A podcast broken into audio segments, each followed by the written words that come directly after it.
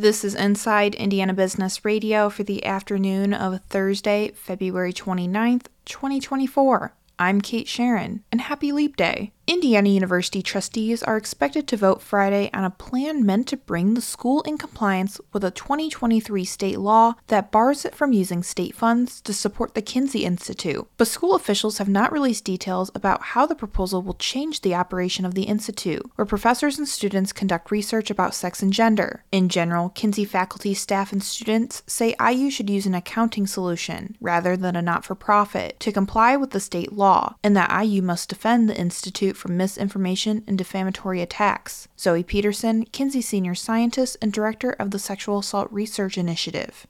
And so it seems it seems to me and it seems to many of us that this could be addressed with a counting solution uh, where you know sort of different pots of money from different sources are kind of uh, kept more separate and better identified. IU spokesman Mark Bode said the board's goal is to, quote, determine how to best to ensure the university's continued support for the Kinsey Institute.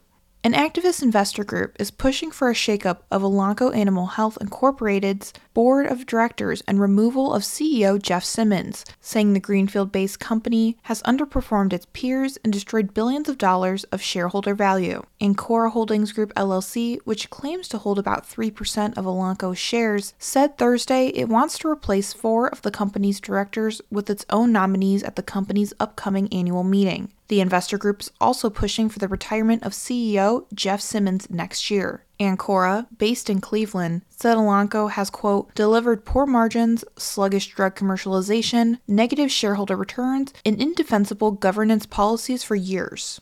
A Lafayette based organization that provides workforce development services for a 12 county region has a new leader. The Region 4 Workforce Board on Wednesday announced Greg Nottestein as its new CEO and executive director. The organization said in a news release that Nottestein has held leadership positions with various small to mid sized manufacturing companies throughout Indiana and beyond over his more than 25 year career. Nottestein succeeds Roger Feldhaus, who is retiring after 40 years in workforce development.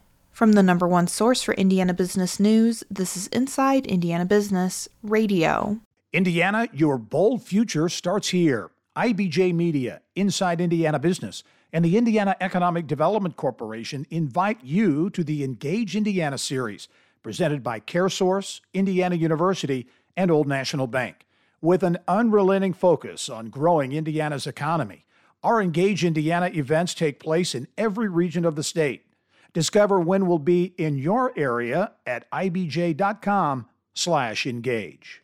After a nearly five month process, the town of Merrillville has approved a new town slogan. The Merrillville Town Council this week said residents overwhelmingly voted Merrillville, the heart of the region, as its new slogan. The process to find a new slogan began in October, and the town received more than 40 submissions, which were narrowed down to five finalists. The council voted to approve the slogan, which will be added to various sites around Merrillville soon.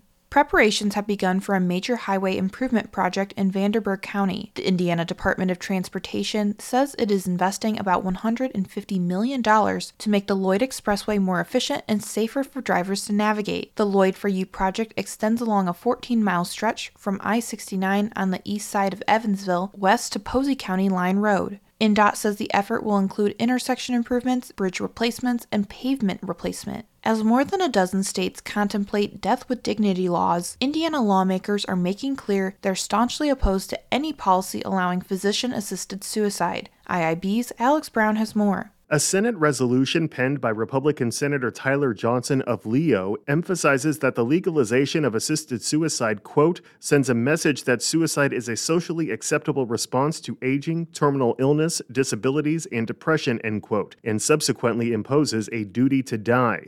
Further, it states assisted suicide, quote, is a direct threat to human dignity, patient rights, and the disabled when the medical goal must be to eliminate suffering rather than the person who suffers, end quote. Alternatively, the resolution references ongoing advancements in palliative care that can relieve pain and allow a person to, quote, die naturally, comfortably, and in a dignified manner without a change in the law, end quote. The Senate Health Committee approved the resolution in a 9 to 2 vote along party lines on Wednesday.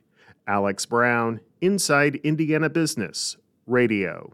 The Indiana Department of Correction has approved the use of Pell Grants for three Ivy Tech Community College certificates available to inmates. If approved by the U.S. Department of Education and Ivy Tech's accrediting agencies, the initiative would make inmates eligible to receive financial aid through the federal Pell Grant program, Ivy Tech said in a news release Thursday. Inmates pursuing either of the two business administration certificates offered by Ivy Tech Madison or an automotive technology technical certificate at Ivy Tech Terre Haute would be eligible to apply for the aid.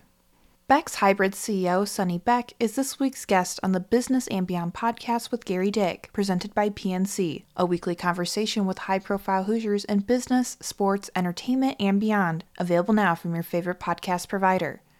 I'm Kate Sharon for Inside Indiana Business, Radio on Demand.